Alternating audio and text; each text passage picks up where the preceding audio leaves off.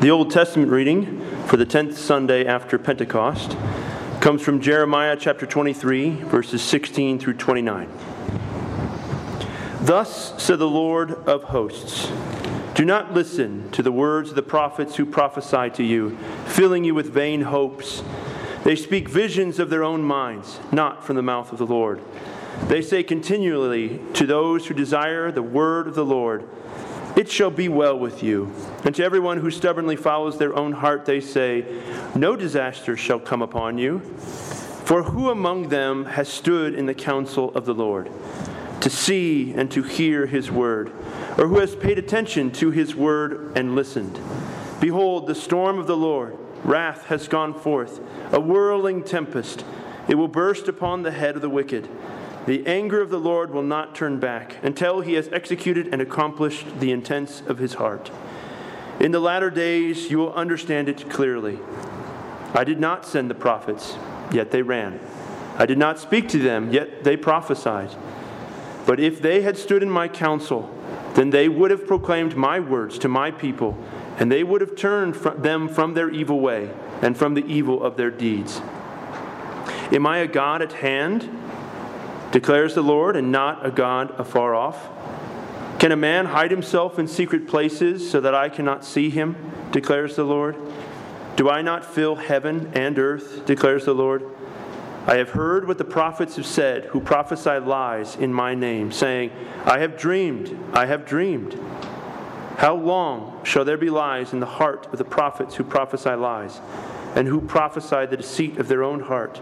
Who think to make my people forget my name by their dreams that they tell one another, even as their fathers forgot my name for Baal. Let the prophet who has a dream tell the dream, but let him who has my word speak my word faithfully. What has straw in common with wheat, declares the Lord? Is not my word like fire, declares the Lord, and like a hammer that breaks the rock in pieces? This is the word of the Lord. Thanks be to God.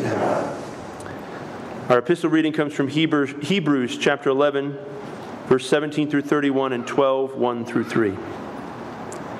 By faith, Abraham, when he was tested, offered up Isaac. And he who had received the promise was in the act of offering up his only son, of whom it was said, Through Isaac shall your offspring be named. He considered that God was able even to raise him from the dead from which, figuratively speaking, he did receive him back. By faith, Isaac invoked future blessings on Jacob and Esau. By faith, Jacob, when dying, blessed each of the sons of Joseph, bowing in worship over the head of his staff. By faith, Joseph, at the end of his life, made mention of the exodus of the Israelites and gave directions concerning their bones. By faith, Moses, when he was born, was hidden for three months by his parents because they saw that the child was beautiful and that they were not afraid of the king's edict. By faith, Moses, when he was grown up, refused to be called the son of Pharaoh's daughter, choosing rather to be mis- mistreated with the people of God than to enjoy the fleeting pleasures of sin. He considered the reproach of Christ greater wealth than the treasures of Egypt, for he was looking to the reward. By faith, he left Egypt, not being afraid of the anger of the, of the king, for he endured. So, so he, for he endured as seeing him who is invisible. By faith, he kept the Passover and sprinkled the blood, so that the destroyer of the firstborn might not touch them. By faith, the people crossed the Red Sea as on dry land, but the Egyptians, when they attempted to do the same, were drowned. By faith, the walls of Jericho fell down after they had been encircled for seven days. By faith, Rahab, the prostitute, did not perish with those who were disobedient, because she had given a friendly welcome to the spies. Therefore, since we are surrounded by so great a cloud of witnesses, let us also lay aside every weight and sin which clings so closely, and let us run with endurance the race that is set before us looking to Jesus, the founder and perfecter of our faith, who for the joy that was set before him endured the cross, despising the shame, and is seated at the right hand of the throne of God. Consider him who endured from, from sinners such hostility against himself, so that you may not grow weary or faint hearted. This is the word of the Lord. Thanks be to God.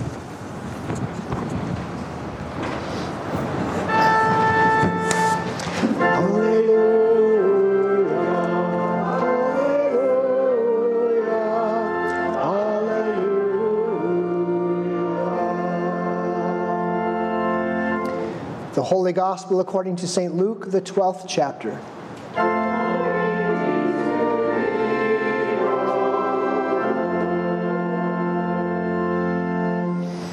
Jesus said, I came to cast fire on the earth, and would that it were already kindled. I have a baptism to be baptized with, and how great is my distress until it is accomplished. Do you think that I have come to give peace on earth? No, I tell you, but rather division. For from now on, in one house there will be five divided three against two, and two against three. They will be divided father against son, and son against father mother against daughter, and daughter against mother, mother in law against her daughter in law, and daughter in law against mother in law. This is the gospel of the Lord.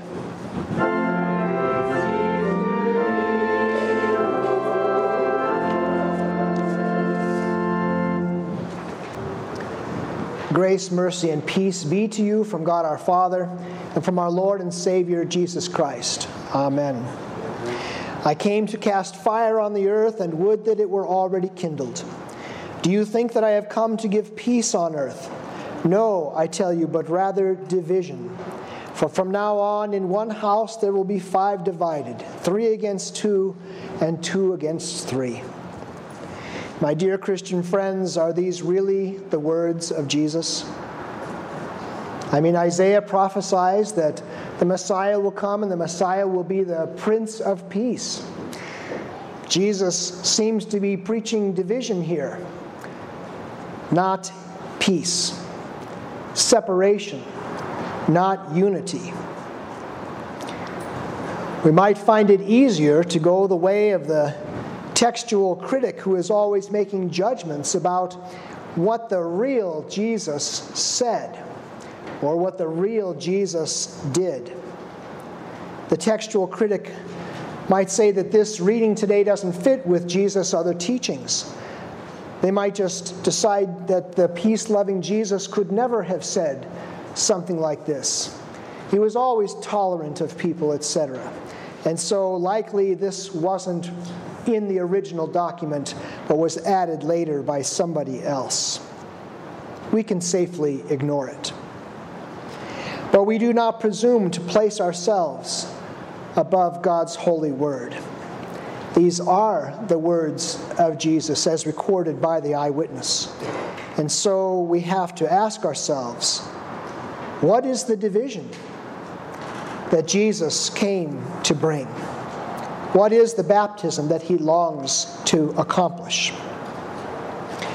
And if we look at our Old Testament reading today, I think we see a glimpse of the answer to that question. In Jeremiah, there, uh, we call him the weeping prophet. He is prophesying uh, that there's going to be judgment on Israel. That's uh, kind of a common theme.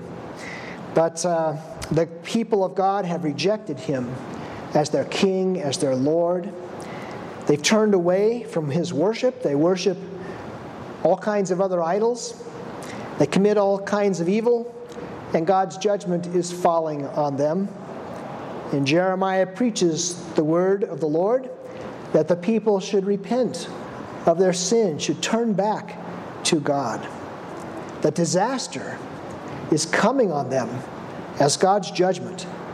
The captivity in Babylon will be the result of their idolatry.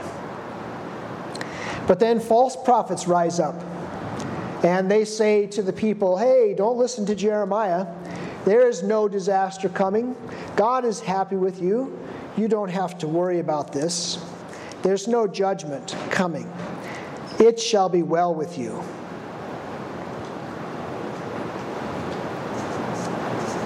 But God in heaven says, These are not my prophets. They have not been in my council chamber. They have not heard my word, or they would give it to you he says, They are speaking lies in my name. What has straw in common with wheat? And where I grew up on the desert in California, uh, they grew a lot of alfalfa. So that's my idea of straw.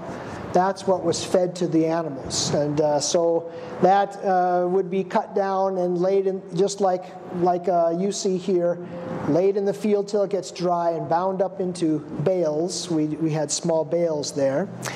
And so I always thought of these, this comparison as alfalfa and wheat plants in my mind when I would hear this reading.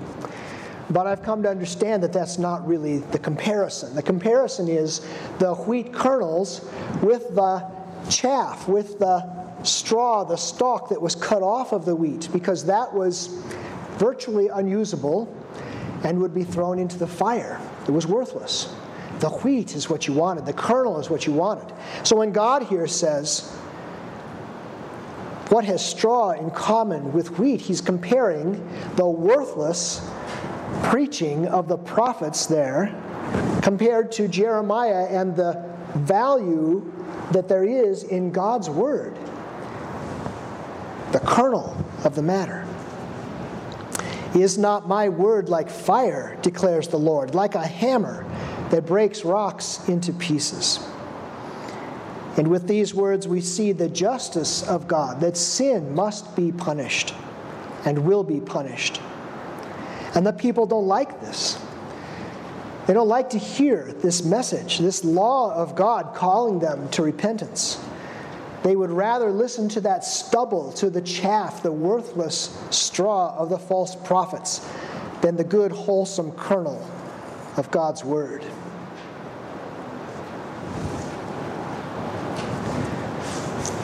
I know you're familiar with the phrase, history repeats itself. Mark Twain uh, had an interesting twist on this idiom. He said, History doesn't repeat itself, it rhymes. And I think that's a good, a good image of what happens over and over again. We read this in the Old Testament all the time. Uh, it could be in a number of different prophetic books. God was angry with the people for their idolatry, and so he sent something to punish them, to bring them to repentance. The great repeating, rhyming theme in history is man's rejection of God and of God's word. And we certainly are in the midst of that. We've seen that um, multiplying in the recent decades, I think, that the word sin and the talk of God's law has fallen more and more out of favor. And not just out there in the culture, but even in churches that call themselves the Christian church afraid to talk about these things. Because as churches lose members, many strive to um, marry their teachings with the teachings of the culture. They embrace a softened approach to sin and a loose approach to God's Word. It's an attempt to harmonize the law of God with the beliefs of the people, the beliefs of the culture, to create unity, to create a harmony between the two. And in order to do that, one side has to bend because they're not in agreement. And more often than not, we know the side that bends is God's word. That's what has to bend. Change God's word, mold it a little bit, shape it a little bit, ignore some of it, so that we can have unity with it and agreement. More and more, people today don't believe really in sin. At least not in the way that the Bible talks about sin. I mean, people might agree with the really bad sins, right? Like murder and um, uh, child abuse, uh, spousal abuse, some of those kinds of things, you know, the really big sins. But little ones, the ones that are so common, that, are, that everybody does, you know, lying, pride, lust, cheating, coveting, adultery, these, we're just kind of going to overlook these. They don't have real consequences in today's society. A loving God would not punish these sins. God's wrath is a fairy tale. We should live in whatever way feels good to us. No worries.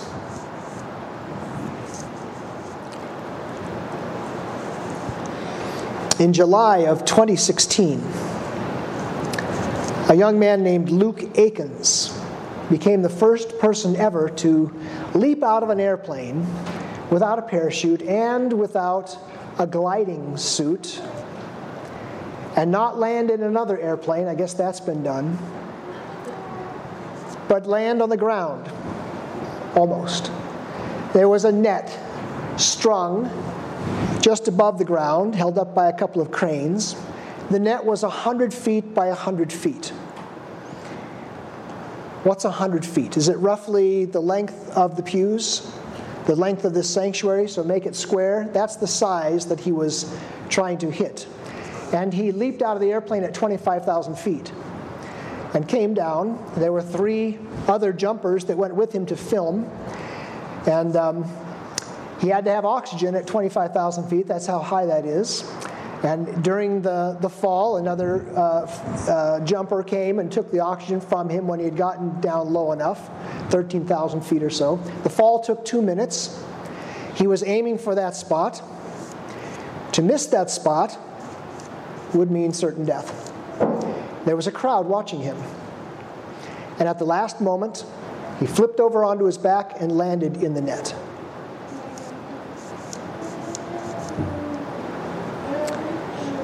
So, why am I telling you that story? the Greek word for sin is hamartano. Hamartano. That's Greek for sin, and it's a phrase, it's a, I'm sorry, it's a word that is used in the archery pastime, warfare. It means to miss the mark. That's what the word sin, we translate it as sin. In the Greek, it means to miss the mark. That's what sin is. If Luke had missed his mark, he would have died instantly. And what we know is that as Adam and Eve missed the mark, they died as God promised they would. They died spiritually, and then they died physically as well. Now, up until now, I've mostly been talking about uh, third person things. They, those people over there, the Jews of Jesus' day, the Israelites in Jeremiah's day, the society out there, those false prophets out there. But the problem of sin is not out there. The problem of sin is in here. The problem of sin is a first person problem. All have sinned. We confess this morning I have sinned and I have fallen short. I have missed the mark. And the warning, consequent, the warning of the consequences of sin that was given to Adam and Eve, that if they missed the mark, they would die, that immovable, unchangeable Word of God is the same for you and for me. The sin that we struggle with, the sin that God's law is so clear about, whether it's lying or wanting what someone else has, whether it's murder or murder in our heart, whether it's adultery or adultery in our heart, or theft, or angry words, or defining for ourselves what is right and what is wrong. The sin that dwells in us must be dealt with if we are to live with God and not be cast into the outer darkness forever. There is no sugarcoating it. Ezekiel says, The soul that sins it shall die. Those are God's words. The soul that sins, it shall die. Into this sinful humanity is born Emmanuel, God with us, God one of us. The Apostle John writes, The light shines in the darkness, and the darkness has not overcome it. Jesus came as light to walk in the darkness, to call sinners out of that darkness and into his marvelous light, Peter says. And Paul writes in Ephesians 2 You were dead in the trespasses and sins in which you once walked, following the course of this world, following the prince of the power of the air, the spirit that is now at work in the sons of disobedience, among whom we all once lived in the passions of our flesh, carrying out the desires of the body and the mind, and were by nature children of wrath, like the rest of mankind.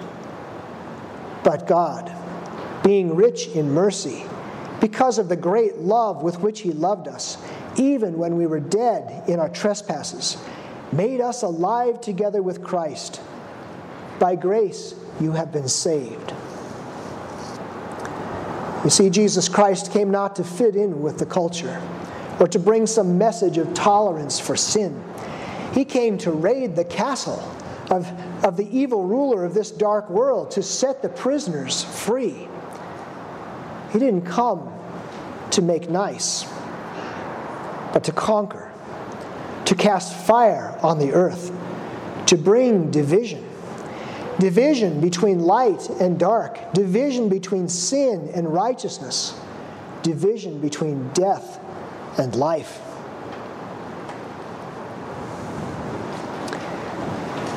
It's not hard for us uh, to find great evil in the world. We see that all the time. And we wonder at it sometimes, as though we're surprised. I know I do. But this world is fallen, it is corrupted by sin. And if we take an honest look through the lens of God's Word, we see that evil in our own flesh at work.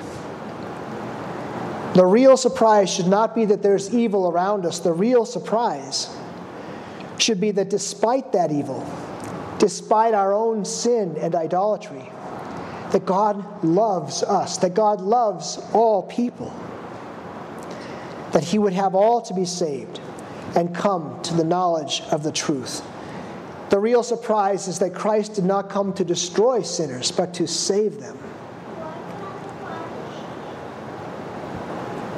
Isaiah says, Surely he has borne our griefs and carried our sorrows, yet we esteemed him stricken, smitten by God, and afflicted. But he was pierced for our transgressions, he was crushed for our iniquities. Upon him was the chastisement that brought us peace, and with his wounds we are healed. All we, like sheep, have gone astray. We have turned, every one, to his own way. We are sinners, every one of us, no less guilty than any other sinner on earth, deserving God's condemnation for sin, for missing the mark of perfection. But Isaiah continues, and the Lord has laid on him the iniquity of us all. God placed on the God man, Jesus Christ, each and every one of our sins. And these sins, all the sins that might even be coming to your mind right now, each and every one of these sins was there, laid on Jesus as he suffered God's punishment, as he endured the suffering and the hell that should have come to us. God did not set aside his law. He did not lower the bar to make it easier for us to attain perfection.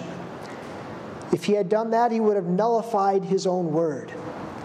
But rather, Jesus was born under the law to fulfill the law. He was absolutely sinless, perfect lamb, striking the mark perfectly and was sacrificed for you and for me. We, the church, must call sin what it is. We must draw attention to the ugliness that we all carry. We must preach God's word that because of sin, God's judgment is coming at the end of the age, and preach that for those who have faith in Jesus Christ, there is the free gift of forgiveness. There is life and salvation. God's word certainly is a hammer and a fire. It is not a popular message. Not in this spiritual, spiritually dark world. Calling sin sin is not going to put smile, smiles on people's faces, and it's not going to fill the pews of our churches. It may even bring anger out in people. But it will give people the truth and an opportunity to repent. And it will make a way in many hearts for God's clear message of the gospel, for that gospel good news word as well, that tells of our salvation in His Son, Jesus Christ, who died and who rose to give us the victory over sin and death. To God be the glory. Amen. Now may the peace of God, which passes all understanding, keep our hearts and minds in Christ Jesus. Amen.